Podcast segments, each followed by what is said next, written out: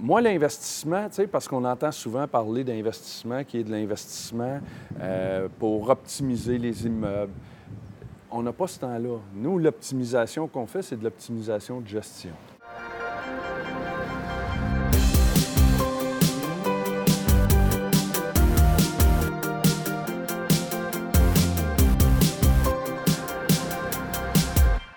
Alors bonjour à tous, Cédric euh, de PMML avec ma partenaire Fanny, aussi courtier immobilier chez PMML. Euh, autre capsule de PMML sur la route et dans un endroit différent de ce qu'on a l'habitude de faire. On est à Sainte-Lucie à la semaine des millionnaires. Donc, euh, puis on, a, on est vraiment choyé d'avoir aujourd'hui nos deux invités, euh, Richard et Mélanie, des investisseurs immobiliers euh, tout le monde connaît Richard du Club Immobilier aussi. Donc, euh, donc voilà, euh, on peut peut-être commencer un petit peu à parler. on s'est rencontrés l'année passée au Costa Rica à la Semaine des millionnaires aussi. On ne se connaissait pas du tout avant. on s'est rencontrés là-bas, on avait, on avait les mêmes intérêts. donc, puis on est devenus on est des bons amis par après. on, est, on a le même champ d'intérêt, on aime le vin, bonne chose. Et, euh, et l'immobilier. Je pense que les deux choses principales, je pense qu'il nous faut dans la vie. donc, euh, donc voilà. Euh, Mais si tu me permets d'en ajouter une. Oui. On aime le vin, l'immobilier, puis on le fait en couple. On le fait en couple, effectivement. Donc, c'est un petit peu le sujet. le sujet de notre, de notre capsule, capsule aujourd'hui, l'immobilier en couple. Comme vous savez aussi, moi je suis, euh, on, est, on travaille, Fanny et moi, tous les deux chez euh, PMML, mais on est investisseurs aussi et on est en couple. Donc, euh, ça va être un petit peu le sujet d'aujourd'hui, l'immobilier en couple. Donc, voilà. Fanny, je ne sais pas si... Mélanie, Richard, on va vous laisser parler un peu. C'est une belle grande introduction. Mais ça commence où tout ça? L'intérêt d'investir en immobilier? Premièrement, Richard, je crois que tu avais déjà un pied dans la porte avant. Oui, avant de connaître Mélanie, j'étais déjà investisseur immobilier, mais au niveau commercial, puis pour les fins de mon bureau d'avocat.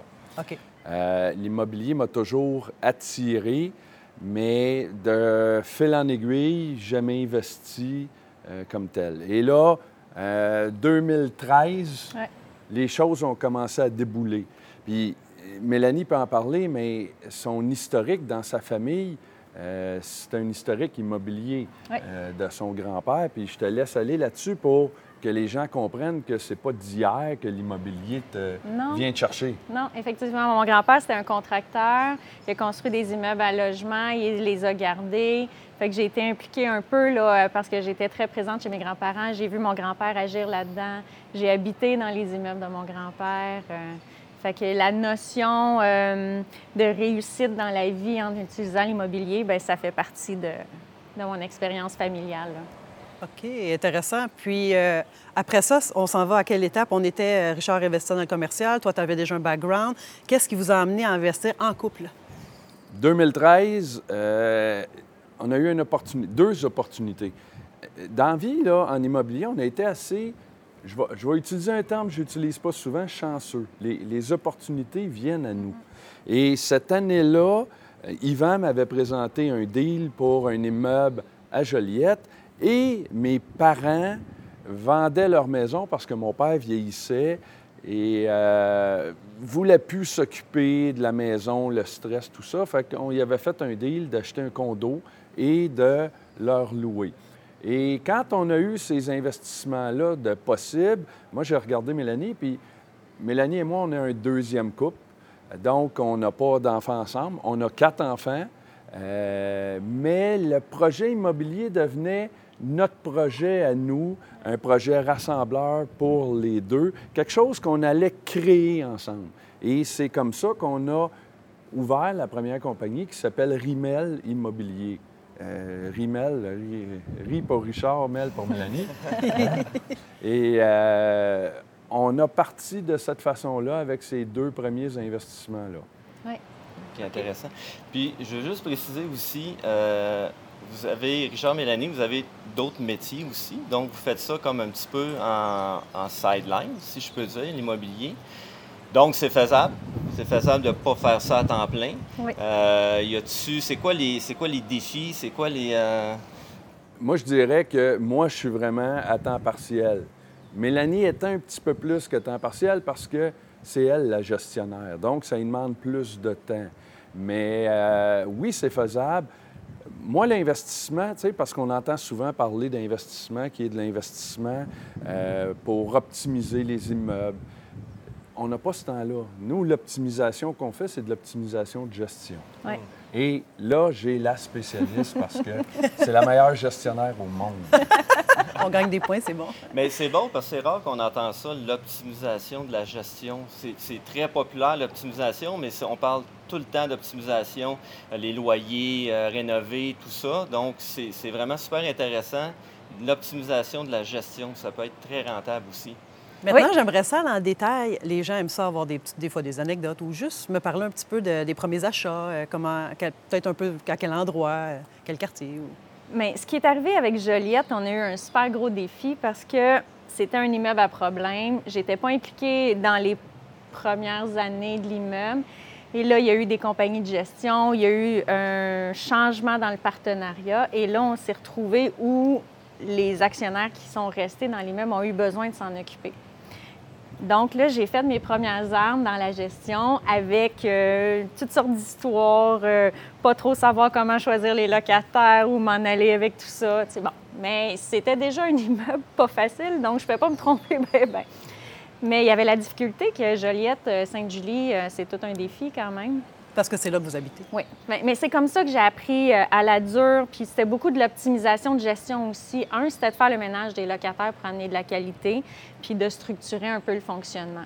Puis par la suite est arrivé un peu d'optimisation, de refaire des appartements, tout ça. Mais euh, on a heureusement trouvé un autre partenariat au niveau de la gestion. Puis aujourd'hui, ça va super bien cet immeuble-là. Puis on est dans une autre ère d'aller. Fait que ça, ça a été les débuts de gestion complexe, des difficultés, tout ça. Les condos, ça ne demande pas beaucoup de- d'investissement. C'était des immeubles neufs, tout ça. Et, euh, Et mes parents étaient des bons payeurs. oui, c'était mes meilleurs locataires. Ouais, Ils géraient tous les problèmes. Et là est arrivé des difficultés dans ma vie professionnelle d'infirmière, où là, j'étais un peu saturée de travailler à temps plein. Je trouvais que... Comment je dirais ça? Je manquais un peu de... euh, Challenge? de challenge, mais, mais je trouvais ça un petit peu lourd aussi de faire cinq jours semaine ce travail-là, la clientèle, la pression du- système. du système de santé, c'est difficile. Et c'est là que tout ce qui vient avec le club des investisseurs, faire le coaching, s'impliquer, c'est là que notre minding a changé, puis qu'on a décidé que j'allais m'impliquer dans de la gestion, puis qu'on est allé à la recherche d'immeubles dans un secteur plus raisonnable pour moi, qui était Montréal-Rive-Sud. Donc, il est arrivé cette opportunité-là. J'ai changé de poste. J'ai passé de temps plein à trois jours et demi par semaine. Donc, ça m'a donné de la flexibilité. Je me suis lancée, puis j'ai commencé avec 23 portes d'une shot. Wow. Oui, Wow. fait que j'ai eu à tout structurer ça, j'ai appris, puis j'ai un super bon conseiller. Euh, tu sais, le club aussi, c'est fou tout ce qu'on apprend. Là. Cette semaine, là, encore, c'est ma sixième année à la Semaine des millionnaires, puis juste de- de- de- d'échanger avec les gens, euh, comment tu gères, qu'est-ce que tu fais, toutes les améliorations qu'on amène. euh, tu sais, pour moi, dans mon côté gestion, mais il y a aussi tout l'aspect euh, pour les autres facettes de l'immobilier qu'on retrouve ici. Fait que c'est un peu comme ça que je me suis lancée dans la gestion. Puis là, j'en suis rendue avec 58 portes à gérer. Je dirais que le défi dans mon travail, euh, temps partiel plus infirmière, temps partiel plus immobilier, bon, c'est plus complexe, mais c'est la structure. L'important, c'est la structure. Aujourd'hui, j'en ai parlé euh, dans un focus group. C'est d'avoir un système informatisé, d'avoir des, mécanismes. Puis j'ai accepté de me lever 30 minutes plus tôt pour faire 30 minutes d'immobilier avant d'aller travailler. Je sais que quand je reviens à la maison, après m'être entraînée, je fais de l'immobilier. Ça fait partie de mes heures de dîner. Mais je vis avec ça parce que c'est un projet, un projet qui, qui est super enivrant, mais c'est un projet de futur. Moi, je- il y a le quotidien là-dedans, mais, mais j'ai toujours une raison qui me rend heureuse de le faire. C'est que je vois l'objectif au bout. Richard, euh, est-ce que tu peux nous parler des projets récents ou des projets futurs que vous aimeriez faire? Parce qu'après Joliette, il y a eu d'autres immeubles. Oui. Puis, euh, ben, tu peux me parler peut-être de ça, puis euh, qu'est-ce qui s'en vient aussi? Bien, euh, on, on a acheté dans le cours des choses un 23, un 6, un 12, un 16, puis là, on a une offre acceptée sur un 8. euh, qu'on est en train euh, de faire la vérification diligente. Et l'avenir, moi, c'est, j'ai pas un nombre de portes qu'on veut acquérir. C'est plus, moi, dans la vie, ce qui me fait triper, c'est de bâtir quelque chose. Puis, puis là, c'est ce qu'on est en train de faire ensemble, c'est de bâtir un petit parc immobilier, puis en même temps, ben c'est de l'investissement pour une retraite future parce que oui, je suis fiscaliste, mais je ne le serai pas toute ma vie. À un moment donné, je vais vouloir me reposer moi aussi. Mais fait euh, dans les projets, c'est un peu ça. Et moi, ce que je dirais, ce qui est le fun de le faire avec Mélanie, c'est parce que on, on est capable d'avoir une passion commune, d'échanger, puis on a même un jeu de rôle là-dedans parce que Mélanie, c'est la bonne personne. Elle s'occupe des locataires, elle- mais quand c'est le temps d'être bête, ben c'est moi. Fait que, puis, puis c'est correct. J'accepte ce rôle-là. Puis tu parlais d'anecdotes tantôt. Quand on a acheté Bellechasse, moi, quand j'achète un immeuble, là, je regarde c'est qui le locataire à trouble. Hein? Puis ce que je me dis, c'est lui, il faut soit qu'il se place ou soit qu'on le fasse partir. Soit que je place ou je te déplace. C'est en plein ça. Puis, euh, à un moment donné, on a un, un- un locataire. Premier mois, paye en retard. Mélanie communique avec lui, euh, essaye de le faire payer. Finalement, paye le 10, mais en disant qu'on n'était pas flexible. Puis, en tout cas. Deuxième mois, le premier, il ne paye pas. Elle me dit le 2, qu'est-ce qu'on fait? J'ai dit, tu envoies un avis, puis requête à la régie du logement. Là, vous allez me dire, oui, mais il faut attendre le 21e jour, 22e, 23e Ouais, mais on y jour. allait pour paiement en Non. Tu y vas, non-paiement. J'ai j'ai pas demandé l'expulsion à ce moment-là, puis ça, euh, on, amende plus tard. Fait que là, quand il a reçu ça, là, il n'était pas content, puis il a envoyé des textos qui étaient sur la limite de La menace. euh, la menace. Et là, j'ai dit à Mélanie, j'ai dit, là, tu dis que le propriétaire veut le voir euh, et tu prends rendez-vous avec lui. Puis on est allé régler ça vis-à-vis, puis ça a fini, je vous compte pas toute l'histoire, mais ça a fini avec une offre qu'il n'a pas pu refuser. C'est-à-dire, j'ai dit, regarde, j'ai dit, oui, moi, je ne serai pas flexible. Tu ne me payes pas le premier, tu vas être dans le trouble. Fait que j'ai dit, je vais te faire une offre. Tu pars à la fin du mois, puis je te charge pas de pénalité, je brise ton bail. puis il, il est parti. Il est parti. Fait que quand on achète un immeuble, c'est un petit peu comme ça qu'on procède à faire gestion. Moi, je suis en support. Puis Ouais. on se parle constamment euh, des immeubles. Puis c'est- c'est agréable de pouvoir partager ça. Ce qu'on fait attention, puis tu peux peut-être en parler, c'est que ça ne soit pas omniprésent, par exemple. Hein, Parce que c'est un désavantage. Si tu es toujours là-dedans, à un moment donné, ça va te tenir. Fait que je te laisse aller sur comment on, on- Ben, on procède. souvent dans le bureau, si on travaille, que ce soit pour un travail de gestion ou pour son travail d'avocat, là, là c'est c'est ouvert. Là, on parle, euh, on échange, as-tu deux minutes, euh, on, on règle ça. Euh, quand on est dans la cuisine, mais informellement aussi, mais quand c'est les repas, les enfants, euh, à part leur raconter deux, trois anecdotes, ils sont pas au courant de la gestion immobilière. On parle pas de ça là, avec nos familles. euh, tu sais, c'est pas le moment de développer des stratégies. Euh, Le temps où je vais en parler, c'est des fois, je rencontre des amis qui font de l'immobilier. Bien là, ça devient un sujet, mais il y a plus une croissance personnelle puis un échange entre gens qui comprennent la réalité. là. Mais on, on- ça fait pas partie, là, euh, 12 heures sur 24 de, de nos conversations. On essaye de se mettre des moments immobiliers où là, on traite les dossiers. Hein, c'est, c'est un peu scinder la business puis le personnel, comme si on était au bureau. Mais le problème, c'est que le bureau se passe à la maison. OK? Puis, puis l'autre chose auquel on fait attention, c'est que quand on parle business, on parle business. Puis c'est pas parce qu'on n'est pas d'accord, parce que des fois, ça arrive qu'on n'est pas d'accord. C'est un aspect business, puis il ne faut pas le prendre personnel, parce que ça, c'est l'autre problématique potentielle. Je ne sais pas si vous l'avez déjà vécu en tant que couple dans l'immobilier, mais c'est des choses qui, qui peuvent survenir. Fait qu'on se dit, gars, ça, c'est business, Puis une fois qu'on a réglé le problème, bien, on revient, c'est, comme être en scène. hein. C'est ça, exactement. C'est de se mettre des limites, en fin de compte, pour justement se donner un temps pour parler. Puis après ça, se donner un temps pour penser à d'autres choses. Avec une bonne bouteille de vin, on essaie de parler d'autres choses. C'est en plein ça. C'est en plein ça. Quand le vin est débouché, il faut le boire, puis là, on laisse de côté l'immobilier. Auriez-vous des trucs ou des conseils à donner au couple? Ou est-ce que vous n'y voyez que des avantages? On vient de parler que c'est il y a quelques il pourrait avoir quelques inconvénients. Il s'agit de se structurer ensemble dans nos conversations dans nos moments. Mais auriez-vous des conseils à leur donner? Bien, je pense que c'est pas obligé d'être quelque chose de formel, d'écrit, mais il faut savoir un peu qu'est-ce qui appartient à qui dans le couple?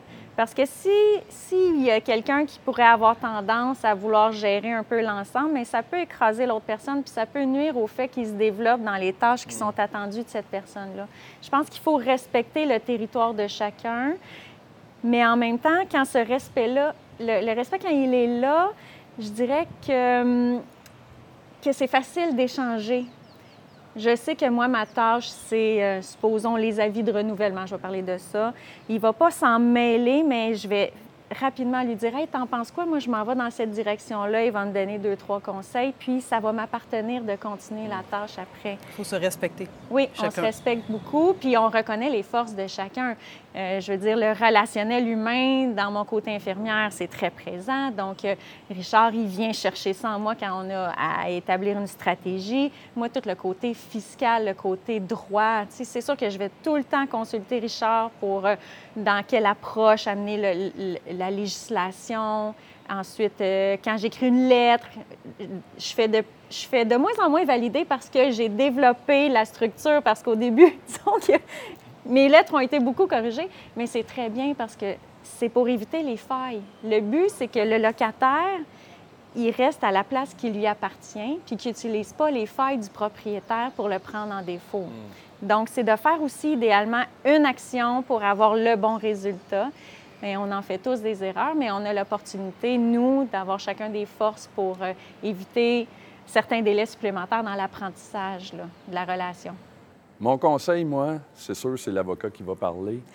Agissez avec votre conjoint dans la relation comme si c'était un étranger.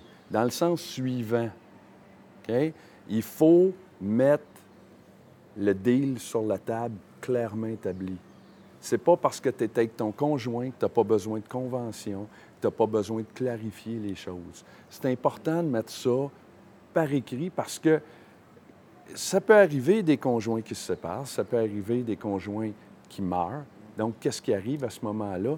Puis il faut l'établir clairement, comme si on était dans un partenariat avec un, un étranger. Donc, Ouais. bien se préparer justement pour ce. ce- ce- c'est- on veut, que- on souhaite que ça ne se produise pas, mais il faut quand même préparer, même si on est en couple. Euh, Effectivement. Effectivement. Pour moi, là, c'est, c'est hyper important. Parce que, euh, imaginons la, scène suivante. Tant que je suis avec Mélanie, ça va bien. Tant que je suis là, ça va bien. Mais je meurs demain matin, bien, c'est mes enfants qui héritent de la majorité de mes biens. Donc, comment que ça va se passer quand je suis là? Je veux pas y faire vivre ça. Donc, je veux m'assurer que les choses sont clairement établies. Il ne faut pas hésiter à, à justement consulter des professionnels. Tu sais, des fois, les gens hésitent, ça va coûter. Non, je pense qu'il faut comprendre qu'un professionnel, c'est très important. Oui, mais il faut être capable de s'en parler aussi. Exactement. Il faut prévoir. Faut, dans le couple, il faut être capable de s'en parler. Oui, c'est vrai. Parce que c'est souvent pas un sujet très sexy de, de parler justement, ah, mais si ça marche pas ou si ça, mais je pense que c'est que c'est un passage essentiel. obligé de, dans le couple, sur- surtout en affaires. Ça fait partie de la business. Ça fait partie de la business. Je exactement. pense que c'est un excellent mot de la fin parce que je voulais trouver une conclusion. Si j'avais voulu réfléchir à une meilleure conclusion, j'aurais pas pu. J'aime le mot de sagesse de, de l'avocat Richard, euh, qui, comme d'habitude, a des bons conseils pour nous. Ouais, c'est les cheveux gris. Sur ces notes de sagesse, merci euh, d'avoir accordé votre temps pendant cette si belle semaine. On Oui. voit qu'il ne fait pas euh, un mauvais temps. On n'est pas, euh, on n'est pas malheureux ici. hein. Puis on vous suggère, bon, on va faire, euh, nos amis du Club des investisseurs immobiliers du Québec vont être contents de savoir qu'à chaque année, c'est de plus en plus, on est toujours de plus en plus de gens, puis on a beaucoup de plaisir. Oui. Alors on invite tout le monde à se joindre à nous Oui. l'année prochaine. Merci, à vous. Merci, Fanny et Merci. Cédric. Merci beaucoup. Merci.